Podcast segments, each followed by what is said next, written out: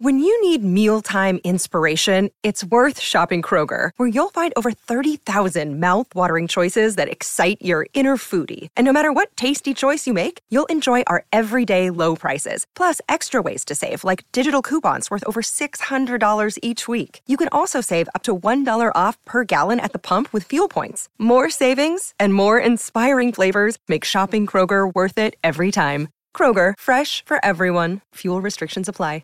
Let's go, man. Coach Urban Meyer gave us his thoughts today on the Ohio State quarterback battle that's going to go into the spring. Who knows, maybe even into the fall, but it's March, man. Embrace the madness. This is the time to believe in something. A lot of you believe in your brackets. That's fine. I would recommend you believe in your team as they get ready for spring ball to get on and pop. popping. Nebraska starts spring practice here next week. Got to talk about that. But welcome into the hard count. So fired up to have you here, man. The People's College Football Show. We talk it every single day right here. We're live twice a week. I'm so glad you made it. I said it last live show, but a lot of y'all have very busy lives watching the kids, going to work. Maybe you're listening to this right now while you're at work. We appreciate you for that. But you made it to a very safe place. We talk college football here. This is a mental escape for you.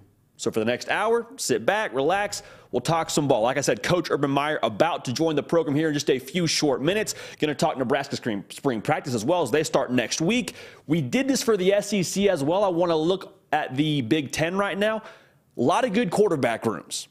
And I'm not power ranking the starting quarterback or projected starting quarterback. I want to rank the room itself. I want to talk about your backup. What happens if QB1 goes down? Where do you stand? We got a top five for you. I promise you we won't agree on that. That's fine. Should be a good time. It's why this is fun. Also, post spring, I talked about those quarterback rooms. Some of them could look very different because there is a second portal window that will become available. May 1st to May 15th, you can put your name into the transfer portal. So, with the most important position in sports, potentially having some shifting and shaking after spring practice. What could the market look like if you're a buyer when it comes to the quarterback position after you finish up spring ball? Then after that, you know how we get down around here. If you're new, welcome to the show. We post a question on my Twitter page and want to involve y'all as much as possible. At JD Pickell where you can find that, where you can follow me. But I asked y'all, what's on your college football bucket list? Like if you were to sort of go down the line here and say, I want to experience this, that, the other tradition, this, that other atmosphere, we got our own. We want to start checking off here very soon. But I wanted to hear from y'all, so we'll unpack those at the end of the show. A lot of really good answers. Like I said, I'm so fired up. So fired up to have y'all here, man. The greatest game in the world, college football. We got our own madness all year round. Can't waste any more time. Nebraska starts spring football March 20th. There's a lot to learn about the Cornhuskers. Think about what has happened since their season ended last year. Got a new transfer quarterback. Casey Thompson said, you know what, I'm coming back to Nebraska as well. So a little quarterback battle set to ensue. You got a new head coach in Matt Rhule, who we had on the show, I believe it was a couple of weeks ago now. Had a lot of great things to say about his team, what they've done during the spring, where, where they've been able to grow during the winter. We're excited to unpack what spring practice looks like when it does get here. But before that happens, what are some things we need to watch for? Husker Online will keep you in the know, the Nebraska On 3 site.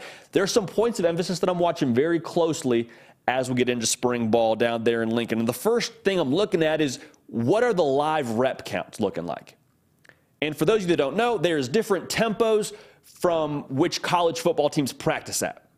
There is whiz, which is just short for, hey, we're whistling. We're not tackling anybody. We're not fitting up. We're just going to play two hand touch. Okay, cool. There's thud, where you actually go ahead and wrap the ball carrier and you don't take him to the ground, but you make sure that he knows you're there. You know what I'm saying? Little, little shoulder pads, little chin music. Then there's live. And live is just what you and I both get to watch on Saturdays.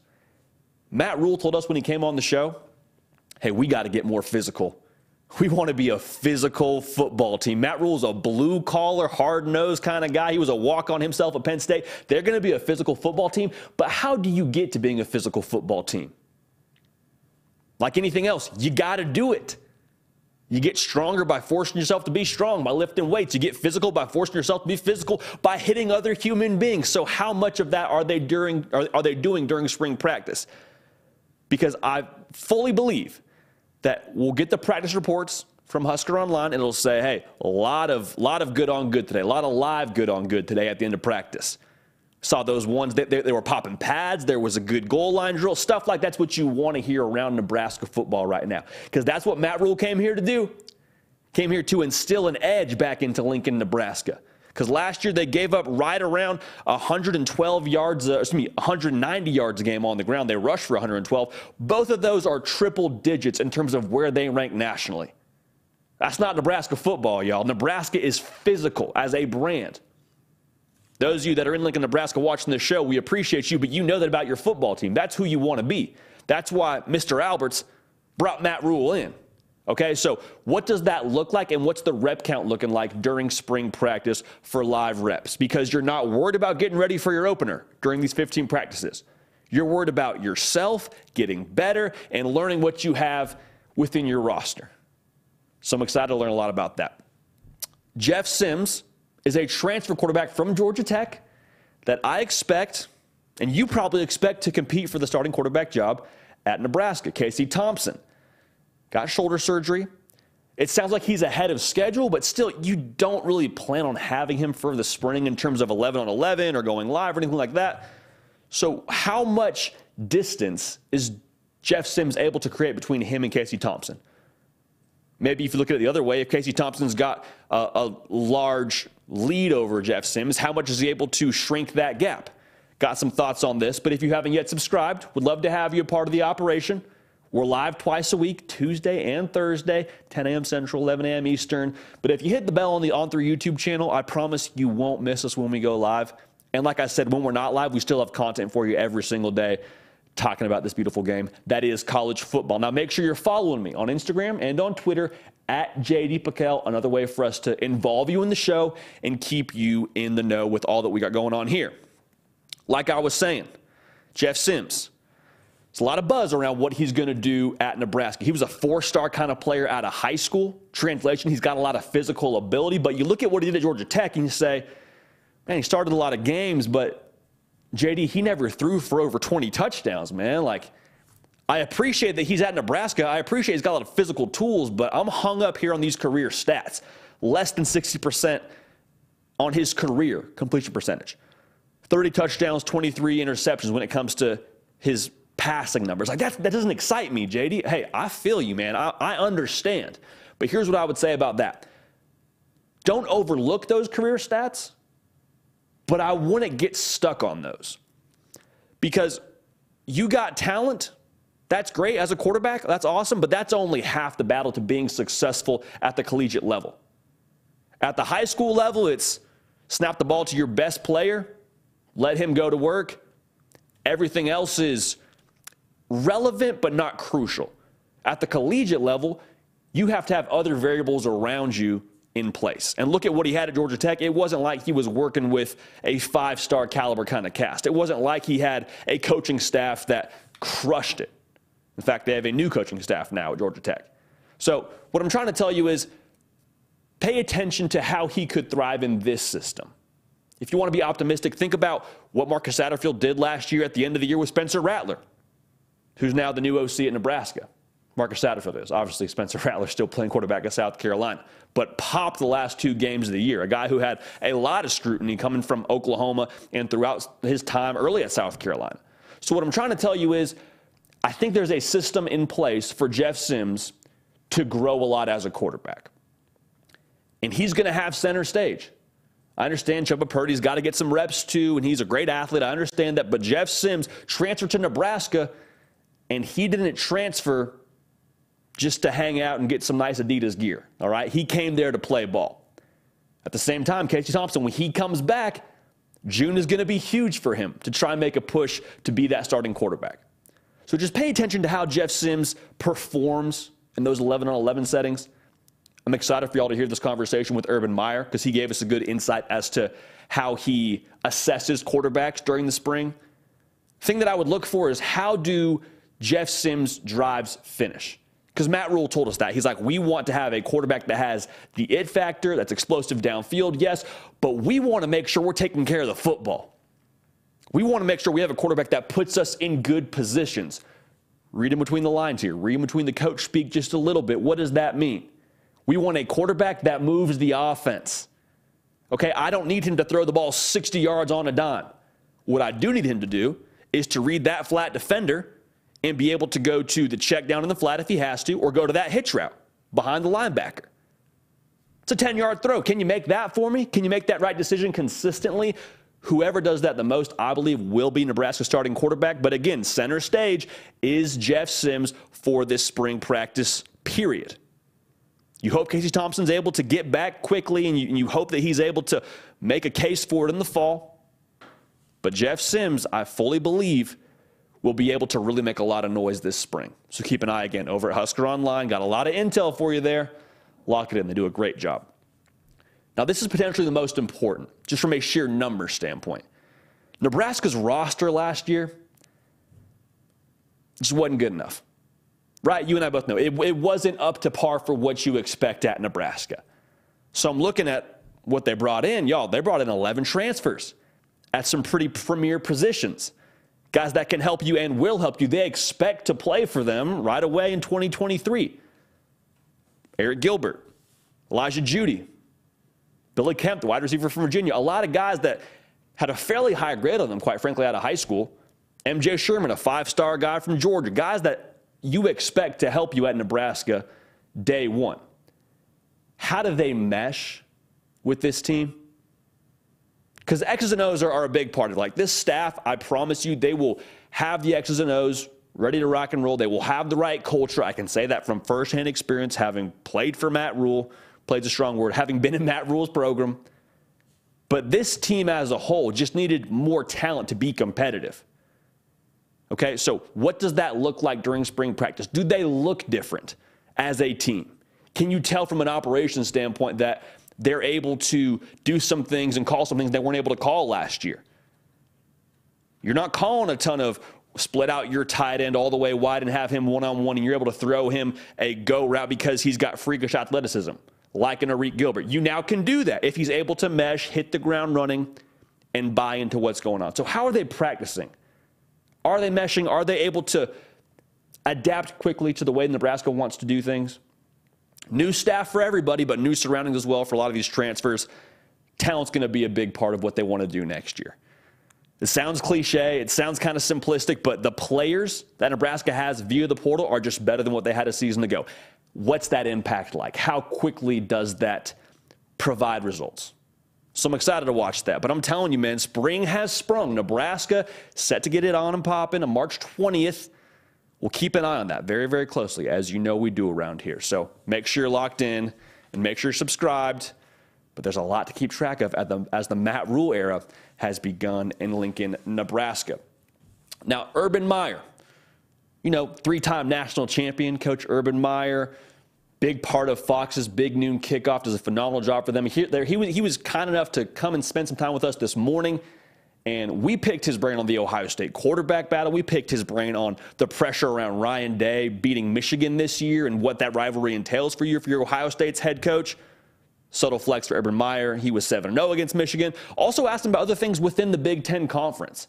Asked him, can Michigan win a, win a national title? Not just a Big Ten title. Can they, can they win the whole thing? Asked him about Nebraska. What do you expect for them in year one under Matt Rhule? So, very excited for you to hear this conversation. Thought it was very insightful. Again, we appreciate Urban Meyer.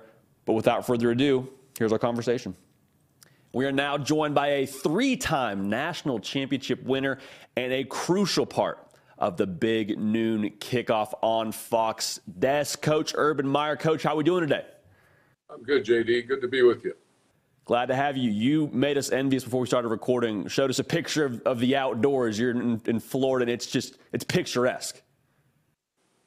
Yeah, we moved here. Uh, we actually bought a piece of property down here in Florida, Sarasota area. I want to say 14, and that was our, you know, Shelley's dream was to move down here, and mine as well. And, and uh, it's paradise. It's even better than we thought. So uh, I grew up in Cleveland, Ohio. This time of year, it's kind of tough I loved it, but it, uh, the weather's tough. But here, it's, it's just spectacular.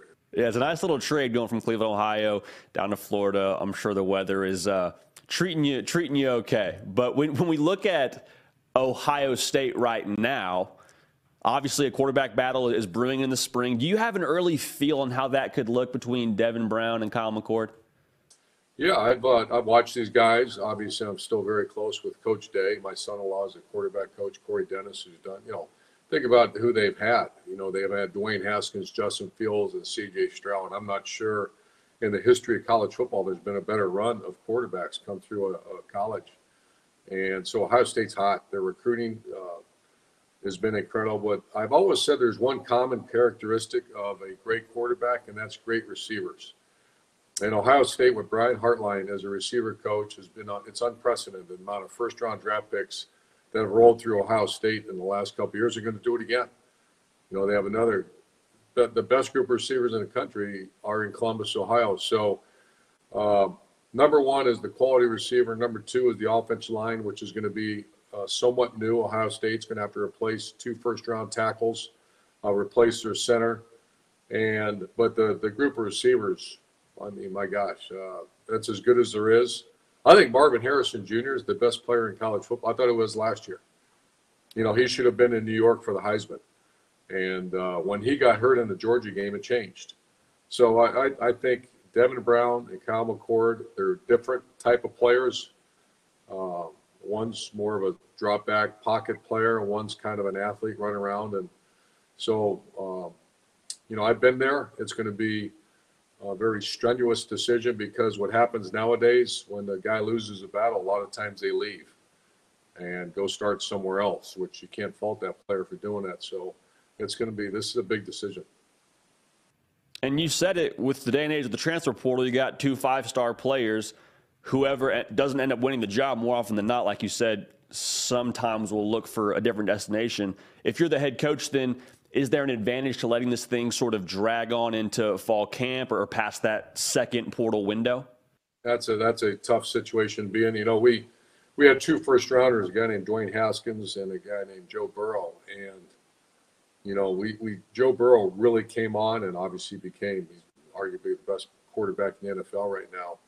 Uh, and Dwayne Haskins was a high draft pick first rounder that had 50 touchdown passes his uh, junior year at Ohio State. So I, I think to be fair to the player and to your team, the sooner the better, and move forward. Uh, because you don't want to have, you know, you don't want to have to deal with this uh, in training camp. However, if it's that close, you just got to do right by your team and your player. You can't, you cannot let that enter in your decision about someone possibly leaving. You, you don't have time to do that. And if you're the head coach during spring practice, what are you looking for as these guys try and get reps at QB1 for the first time? Yeah, I, I was I always had a maybe different approach. I don't know. Uh, Ryan Day was my quarterback coach when we had to make that decision, and and I think uh, and I've had other great, you know, Dan Mullen. I've had as good a quarterback coach as you can imagine. Uh, but I would always simply look. I want to see the drive chart. You know, I want to see a quarterback's job. You know, how he throws it, his completion percentage you know, does he take care of the ball? Those are all very critical. But does he score touchdowns? Does he get first downs? And does he get touchdowns? That's all I cared about. Now, I would always have a category two, three, four, five, and that would be completion percentage. That would be, you know, the uh, accuracy on the short, medium, and long throws, et cetera. Those are all tangibles. Uh, the other intent, the tangible is that does he score points and move the team? Because that that takes everything into consideration. That takes leadership, that takes toughness, that takes the ability to extend plays and get first downs, which I think are the most important quality of a quarterback. Speaking of the quarterback position, obviously that'll play a huge role in their success this year, and the standards are just ridiculously high at Ohio State. It's win the Big Ten, win national titles, first and foremost, beat Michigan. For Coach Day, what would you say are the stakes going into this year's game against the Wolverines? Uh, it's the same every year. You know, that's, you know, I remember Jerry DiNardo, who was my colleague at the Big Ten Network, one time asked me, Do you really believe that if you win every other game and you lose to the team up north, it's a bad year? Do you really believe that if you win or lose all your games and beat that team up north? I really do. I guess I was brainwashed in the 10 year war with Bo Schembechler and Woody Hayes in that game. Uh, that game's everything. It, you know, normally it determines who's going to go to the Big Ten championship game. It determines who's going to go to the playoff nowadays. So the stakes are always high. And, you know, they have a returning quarterback. The Buckeyes have to go to Ann Arbor. And it's going to be a tough road. They're, they the Wolverines have really done a nice job the last couple of years. Coach, what does Michigan need to do to get over the hump of not just winning the Big Ten and getting to the college football playoff, but eventually competing for a national title in 2023? Well, they did it. You know, they were uh, field goal. They, that uh, you know maybe they got a little closer and the kicker hit that field goal. Ohio State's got their was it ninth national championship right now. You know, they would have beat TCU. They would have, uh, unless you know someone got injured or turnovers, but they would have had the more talented team. And you saw what happened when Georgia got in that game. So they're there. They're right. You know, they're right there. They, they have to beat the team up north. They have to get to Indianapolis. Uh, but there there's nothing that uh, right now Ohio State is as strong a program as there is in the country. Recruiting is uh, elite. They got an elite coaching staff and elite players. So it's they just got to take care of business. And in regards to Michigan, what do they need to do to be able to get over the hump and get past just that first round of the college football playoff? I, you know, I've watched them. Ironically, I had them four times, I think, this past year. So I, I called us the Wolverine Network there for a while. Uh, you know, they the quarterbacks. JJ McCarthy is so talented. You know, you stand next to him, which I have, and watch the ball come out of his hand. His athleticism. He's tough guy. He's uh, he made big plays in that rivalry game last year. So they got to continue to, uh, you know, they, they should have been in the final game. You know, they had two, I think it was two pick sixes and just didn't take care of the ball. Didn't play well in that game, but they were the better team. Um, they just, I think they're right there as well. They just need to. I used to tell our teams this. Now it's just about the finish, the the F word. You know, you need to finish, and that's the Buckeyes didn't finish, and neither did the Wolverines.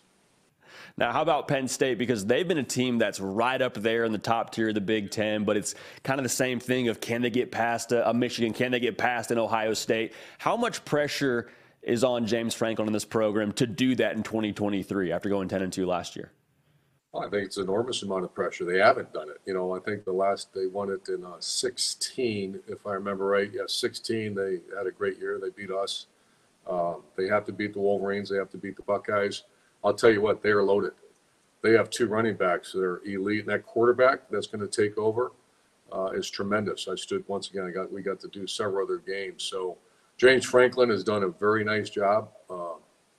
Has done a really good job, and and uh, but he's got to close the deal, and unfortunately, he's got to go to uh, the horseshoe this year. It's a tough place to play. Another school you got to cover quite a bit was Nebraska. And the Matt Rhule era begins this year, and he's a guy that we're really excited over here at On Three to cover. We had him on the show as well. In your mind, how much success is available to them in 2023? How much can he do in the first year? Well, the transfer portal makes the, and, and I'm trying to watch uh, in the spring. I'm going to really watch him, but uh, a big name coach, a guy that's done it at several different places. You know, what he did at Baylor was uh, impressive. What he did at Temple was impressive. Um, he's uh, he's what they needed. You know, he, he's stability. But you know the thing about Nebraska, when Scott Frost got hired now, that was the big name. That's their you know the, the great player at Nebraska. I was a I like Scott Frost. I was in the same league when he was there, and uh, and they didn't work. So the bottom line is, can Nebraska recruit? They have good coaches. I got news for you. They had good coaches last time. Can they go get the quality of player that can compete with the Ohio State and the Wolverines and Penn State? And there's one way to evaluate that. It's called the NFL draft. And how do you recruit? How do you uh, evaluate recruiting? Number one is one's losses. Number two is the NFL draft. And Nebraska's got to get to where it was years ago. And you've been saying that for a long time now. Where the NFL draft, you start hearing Nebraska Huskers going the Cornhuskers go in the first two rounds. And is that more difficult to do at a place like in Nebraska, where for, for maybe the younger generation, that isn't something that they've been able to be exposed to as much? I mean, Nebraska is a traditional power, but is that something that you think is going to be a more difficult sell in your mind? Yeah, I think that's a great conversation. I've had it with other people. Is the corridor of that that Midwest corridor, and that used to be you know Texas, Texas A&M, Oklahoma, Arkansas, Nebraska, Colorado when in the 90s, that was the best football in the country. That was where the All Americans, Heisman trophies, the national champions, that was where that was coming from. And that's been, that's been ripped apart You got Texas, Texas A&M. They're not in that conference anymore. You got Colorado went out to the West Coast. You got uh, Nebraska went to the Big Ten, and Arkansas went to the SEC. So that impacted recruiting because Nebraska would always get their players, you know, primarily from California and Texas. And when you're not playing those schools, parents aren't going to send their kids to that school. So I think it changed when Nebraska went to the Big Ten. I think uh, recruiting took a hit. I don't think, I know, you just look at the numbers. And because Nebraska is a great school, arguably one of the top three or four fan bases in America, great facilities, they've had good coaches. It's can they recruit the quality athlete? Because, you know, Nebraska going to play Penn State, Michigan State, that's not the same allure of when Nebraska played Oklahoma, Texas, and Oklahoma State. Switching gears to a school that has access to a ton of quality athletes in the University of Florida. How much success do you think they can have in year two under Billy Napier with just the current state of the SEC, with Tennessee being really good now, and Georgia coming off two national titles, and Alabama and Nick Saban are still hanging around? What do you think the outlook is for Coach Napier in year two down there? Well, I, am a fan of Napier. I, you know, I, I like guys that have won it, uh, won at a lower level, and then got promoted up, which he did. You know, I, I've talked to him a couple times. I, I'm a Florida fan. I want to see him do well. Um, I just when you see a quarterback, Anthony Richardson, at you know 55% completion percentage, and he goes to the NFL, you know he's so talented. I mean, I, Dan Mullen coached and recruited him, said he's you know has more talent than Cam Newton. So um, it's going to come down to who's going to play quarterback. They got Graham Mertz, Jack Miller as their. I, I think they're going to be swinging away at this thing.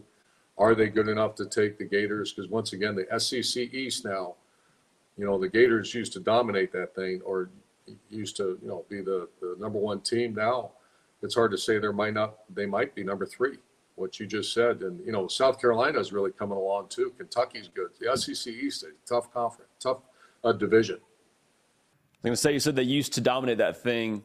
You know a thing or two about the Gators being dominant within the SEC. Now, that kind of brings me to my last question here, and we appreciate all your time. It's fourth and fourth and one, let's say, on the on, on you know, you got, got to get a first down to ice it. You can either go quarterback power with Cardale Jones, you go quarterback power with Tim Tebow. Who are you giving the rock to in that situation? There's no chance I'm going to answer that question because give me either one and throw JT Barrett in there too, and uh, there's a good chance you got a first down on the other end of that. Fair enough. Fair enough. Well, Coach, we appreciate all your time. We're excited to see you back on our TV screens here very, very soon, and uh, appreciate all you do for college football. Thanks, JD. Have a great day. Had to try, man. Had to try. Had to at least see we could maybe get Coach Meyer to tell us what he's calling there on fourth and one. But again, appreciate Coach Meyer dropping some knowledge on the program really quick, talking about Nebraska and Ohio State, and so a lot to a lot to take away from that. The Big Ten will be anarchy this coming fall. It's, I mean, it's going to be absolutely nuts. Penn State's going to be good again. Michigan's going to be good again. Ohio State's out for blood. They got two five stars they're going to try and play. We did the same exercise with the Southeastern Conference. Let's take a look at the best rooms in the Big Ten Conference as it pertains to the quarterback position. Need to say this. One, this is subject to change, okay? So if your school isn't where you like them right now, that's okay. This could be very different after the spring. Second thing I got to say, we're not ranking this based off of solely who the starting quarterback is. That's a part of it, but it's only a fraction of the equation, okay? So if you think JJ McCarthy is better than X, Y, and Z quarterback, I agree, but that's not the only factor we're taking into account as we rank these quarterback rooms. Okay, again, not ranking the wallpaper or the light fixtures or any of the other amenities within the physical room. You with me? Without further ado, let's start at number five. Number five quarterback room for me is the Penn State Nittany Lions. Some of you in State College, if you're listening while you're driving, just pulled over on the side of the road. Some of you that were doing work quietly in your cubicle just ripped out your earbuds. This is not Drew Allar slander. Okay? I mean, far be it from me to slander Drew Allar Allar Bill, y'all. Okay, you got Bo Pribula as your backup quarterback. So you got a five star in Drew Allar and a three star in Bo Pribula. Now, now Bo Pribula could be that guy, all right? It's t- far be it from me to talk down on Bo. But what I would say is one, he's a three star. Two, we haven't even seen Drew Allar yet. And I am as high on Drew Allar as anybody else in the country. I think he's going to be filthy. But the reality is, we just haven't seen him on the field yet. So it's tough for me to say he's a sure thing, and behind him, you have a three star quarterback, again, who could be really good. It's like if you tell me to go to this restaurant and there's one good thing on the menu, everything else is eh, but you've just heard it's good. Like you can't even tell me for sure because you haven't tried it yet. That's kind of where I'm at with Penn State. And Penn State has a ton to play for this season. He's going to have a ton of support behind him in the running back room, like Urban Meyer was just talking about. Nick Singleton, Kaytron Allen, both program guys, okay? Guys that are going to absolutely ball out this year and help Drew Allar as he's behind center.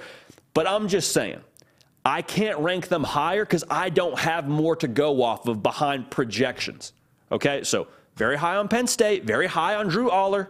No slander here, but for me, they're at number five in our Big Ten QB room rankings. Now, Drew Allar, I'll say this again, he could end up being the best quarterback in the Big Ten when all the dust settles in January. Like, that's how good he is. But this room, for me, they're five today. Tomorrow, uh, stick around.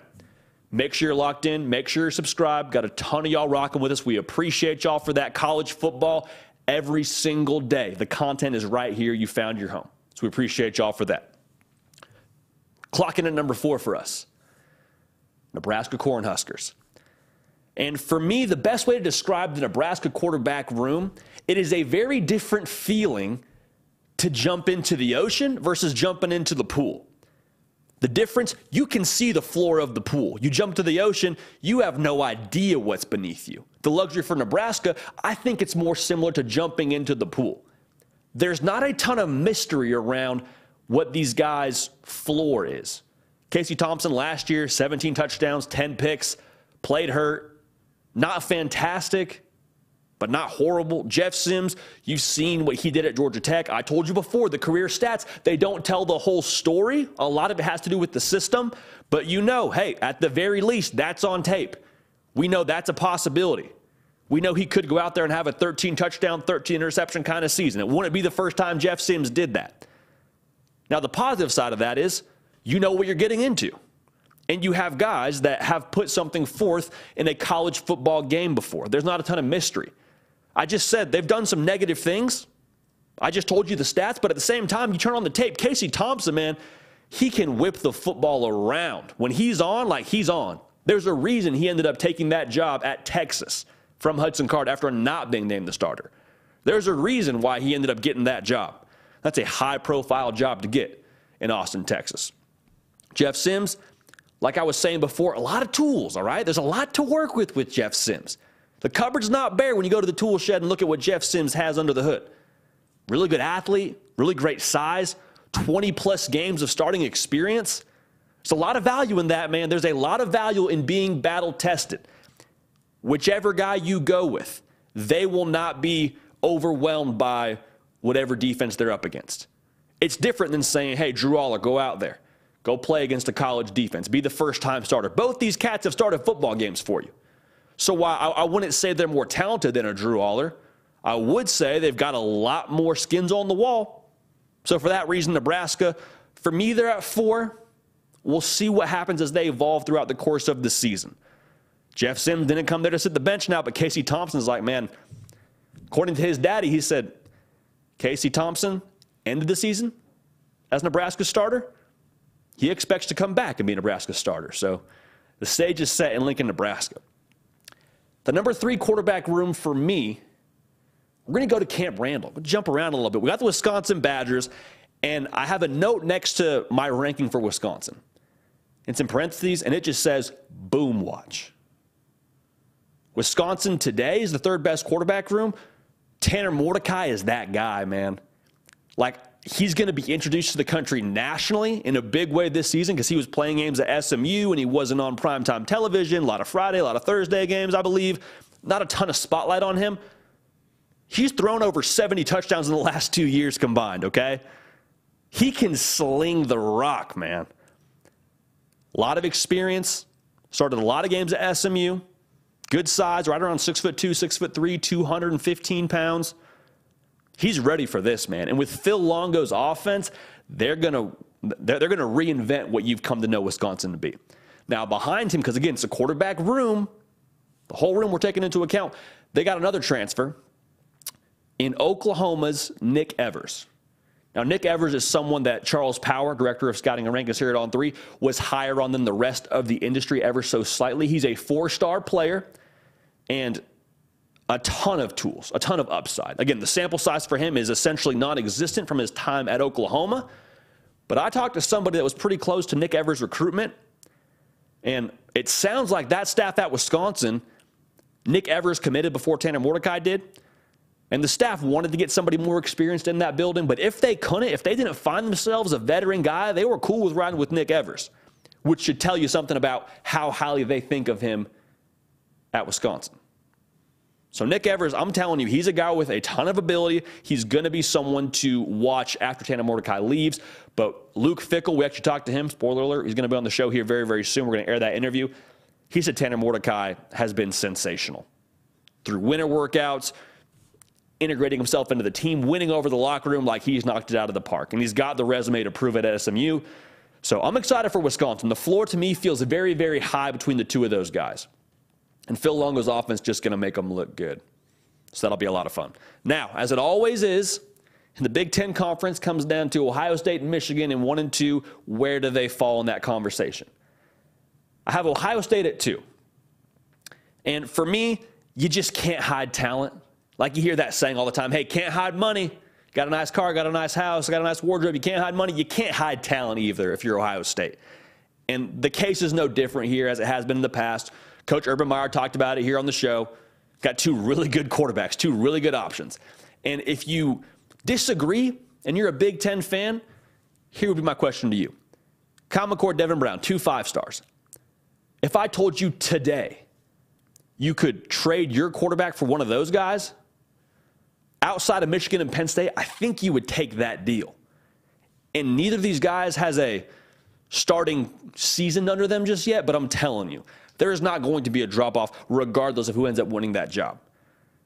And you talk to people around the program, they say, yeah, Kyle McCord's got more experience, but Devin Brown's got a ton of ability. And the way that I see it, you're just rooting for the best guy to win the job, man. Like there's no, oh man, if Devin Brown starts, we're in trouble. Or ah, if Kyle McCord starts, we're not gonna be able to reach our potential. Like you're genuinely just rooting for competition to sort out who is the best five star in this ordeal. And so whenever that's the case, you got to feel good about where your quarterback room stands. Devin Brown, it sounds like a little bit more mobile of the two. Kyle McCord, you're more prototypical pocket passer, like Coach Myers said. I'd also say this the skill position players at Ohio State might sort of act like makeup for whoever ends up being the starting quarterback there. Like Marvin Harrison Jr. is an absolute freak show. Emeka Egbuka absolute dog, a, wide receiver one in a lot of places. Like they're going to make these quarterbacks look good.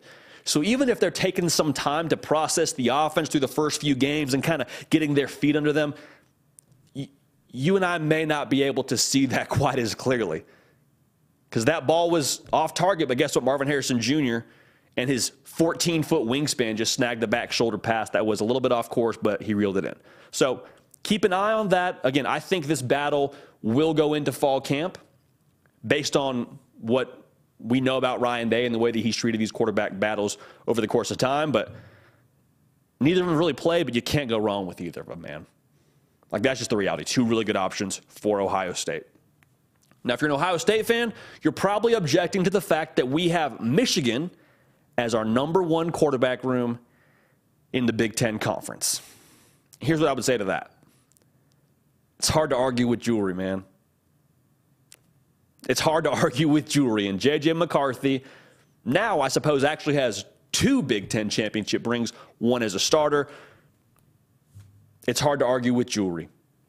J.J. McCarthy last year, 65% completion percentage, 22 touchdowns, five picks, 2,700 yards. He did what was asked of him. Michigan's like, we're going to play bully ball. We're going to rock with that. Anything J.J. McCarthy can do for us in the pass game, we'll rock with that too. But we're going to be a bully ball kind of team. I think that's still who they want to be in 2023.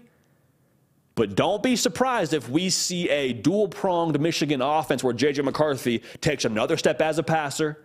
They give him a little bit more juice in the pass game and allow him to stretch the field with all these weapons they got coming back. Like, JJ McCarthy so far has put a lot of exciting things forward. I think he's got even more under the hood that we're going to see this coming season. But like I just said, a lot of good things on tape already. Now, again, it's a QB room that we're evaluating. Jack Tuttle is his backup at Michigan. Now, Jack Tuttle might be a familiar name, formerly a four star quarterback, was at Indiana for a period of time. And the reason why I have him in this conversation, the reason why we have Michigan as high as they are, outside of just J.J. McCarthy, similar to what I said about Nebraska, Jack Tuttle sees live bullets, man, he's not flinching.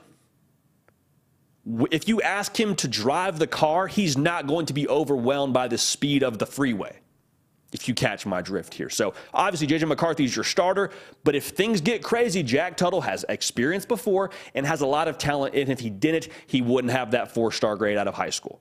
Now, his college career has left something to be desired for both himself and I'm sure Indiana fans. But Jack Tuttle, I believe, kind of increases that height of what the floor is in the Michigan quarterback room. So, again, to recap it all for you, number five, we got Penn State. Number four, we got Nebraska. Number three, we got Wisconsin. The number two quarterback room in the entire Big Ten for us is the Ohio State Buckeyes. At number one, we got the Michigan Wolverines. Again, if you don't like this list, one, let me know because that's what makes this fun. Getting active in the comment section in the live chat. Appreciate y'all for that. And if you disagree, it might change. Okay, we haven't even gotten to spring football yet.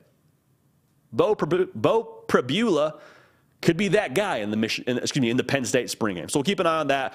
But that's how we see the Big Ten quarterback rooms shaking out right now. And Coach Urban Meyer talked about it just a little bit, man.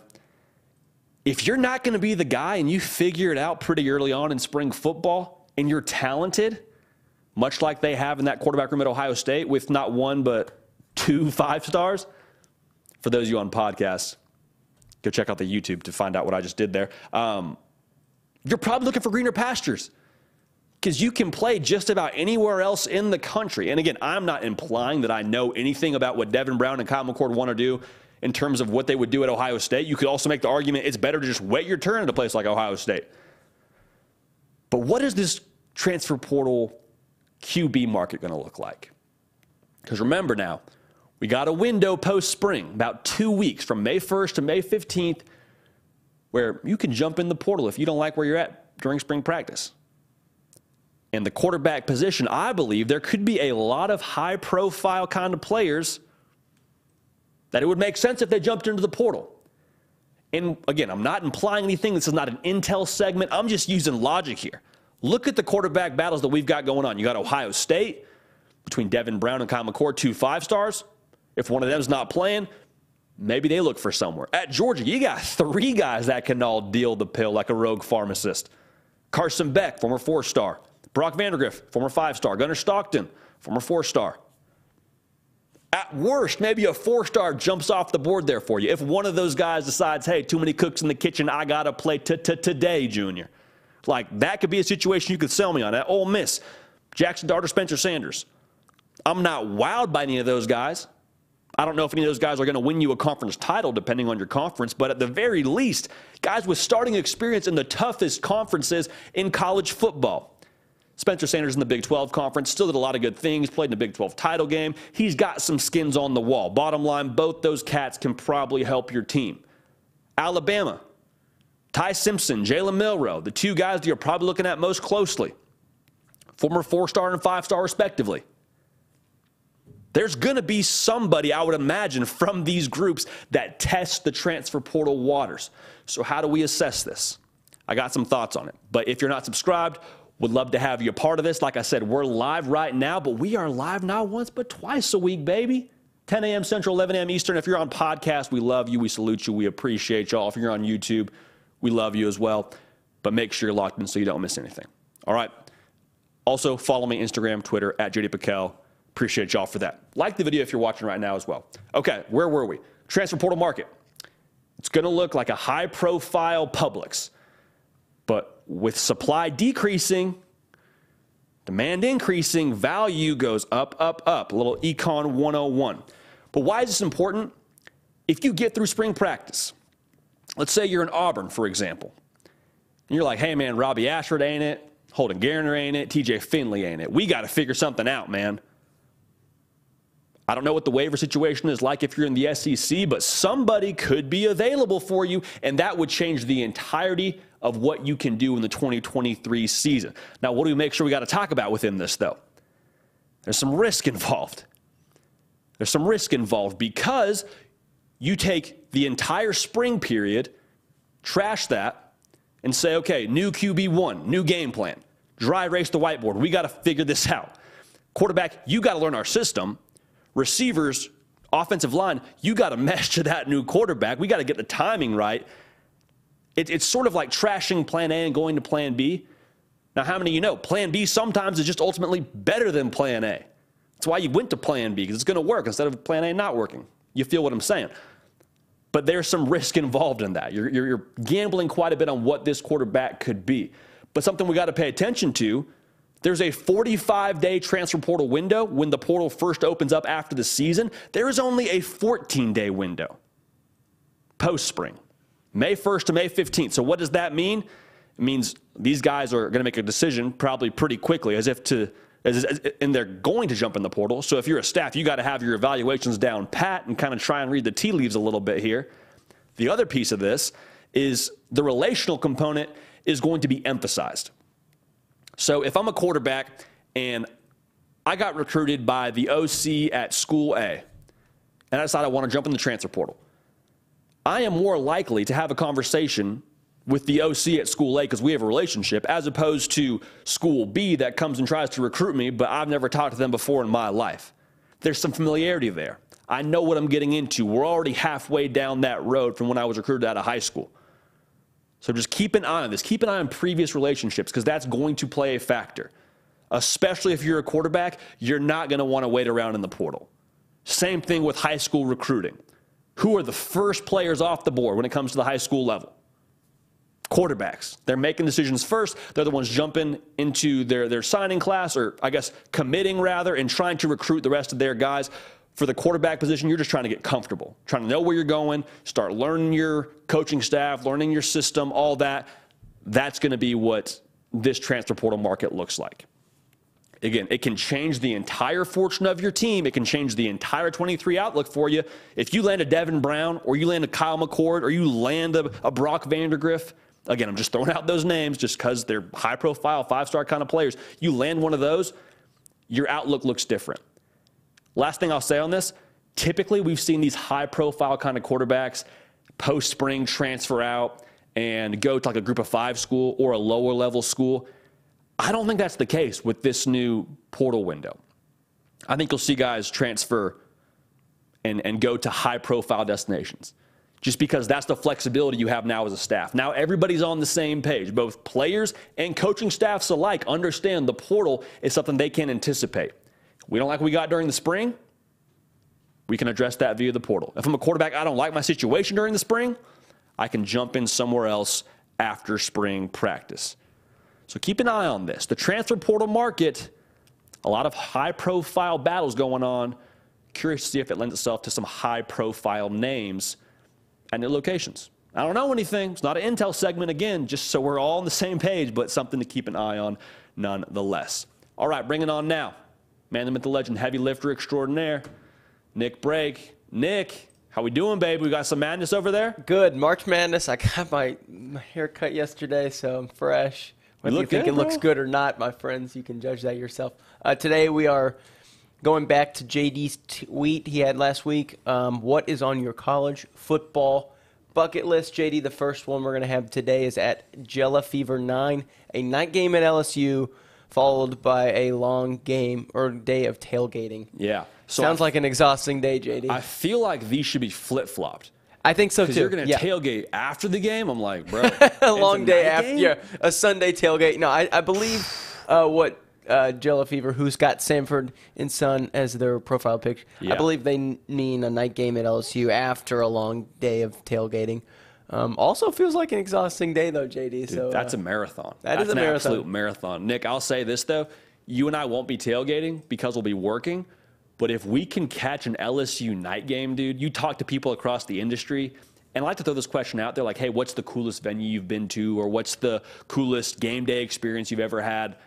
Across the board, I would say three quarters plus percentage of the time, it's, hey man, Death Valley at night, nothing like it.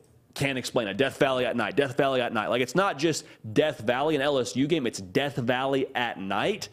Nick, if we get, if we get, I guess it would be 2024 because they'll go back to Tuscaloosa. If we can get LSU Bama in 2024 for a night game, dude, I'm just saying, no tailgating probably, but that would be a once in a lifetime experience. 1000% is on my bucket list as well. Yeah, what do you no. What do you think, Nick? Nick, you like, you like Cajun food, Nick? Yeah, I do actually. Yeah, quite a bit. Okay. I had it a little bit of it yesterday, so uh, yeah, I, I like do. It. I do enjoy it. Just checking, um, you know. Yeah, yeah. So next game, cultured man at EBL4ZE. It's Electro saying the game, which I'm assuming is implying the great the game between Michigan and Ohio State. JD. Yeah, man. So you've been there's there's a lot of games. We, we can we can judge based on the profile picture. It's Michigan Ohio State, which I want to talk about. There's just a lot of games called the game. Like Harvard Yale's the game. I'm pretty sure Army Navy's the game. But Ohio State Michigan. Nick, I believe will be at this game this coming year if everything shakes out how it's supposed to, which never really does in college football. But I mean, we'll worry about that when it gets here. Got to be in Columbus for this one, Nick it was unbelievable. And I'm someone who's from the West Coast, so grew up going to USC games, going to uh, watch UCLA at the Rose Bowl. Uh, I, I, got to go to some Big 12 games as well. That was really, really cool and got to be at McLane Stadium in Waco on the Brazos. But, dude, I'm telling you, the electricity that morning in Columbus, Ohio, the air is crisp. College game days on the lawn across the street from the stadium.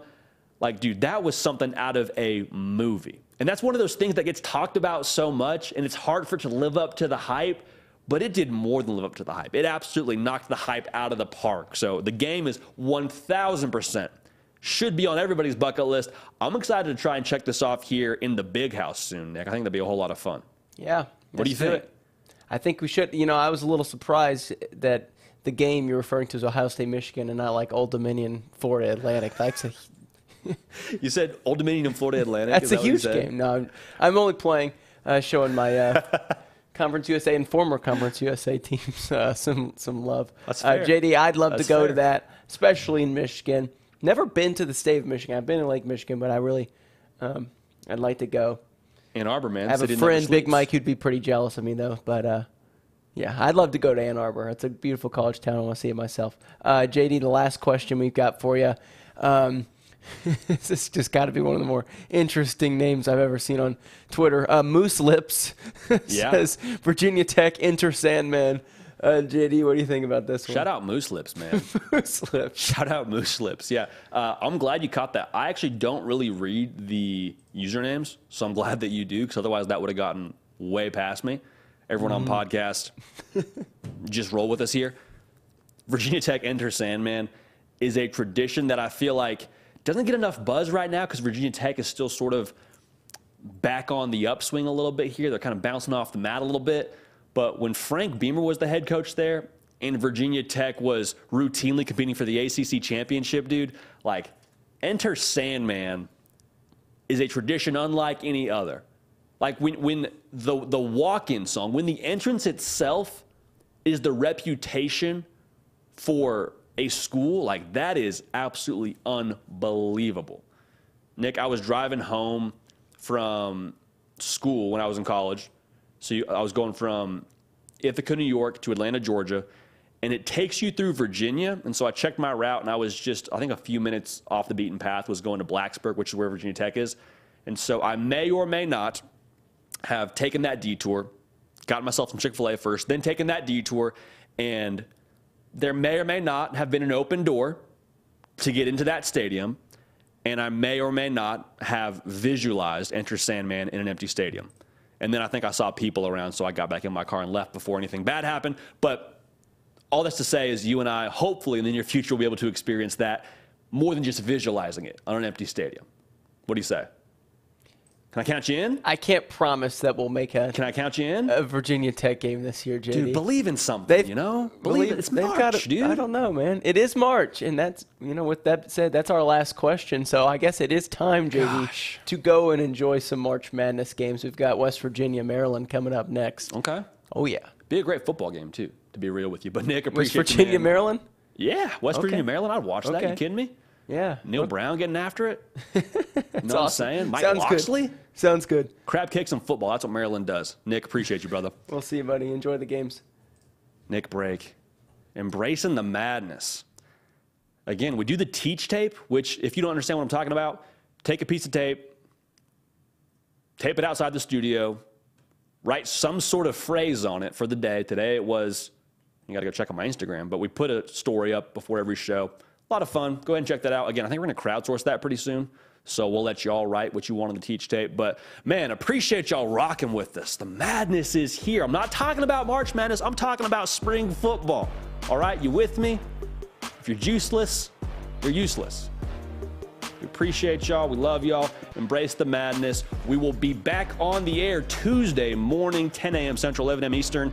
We're on podcast, wherever you get them, Spotify, Apple, all that good stuff. But we appreciate y'all. We love y'all, man. We're going to keep the party rolling. We will see y'all next time.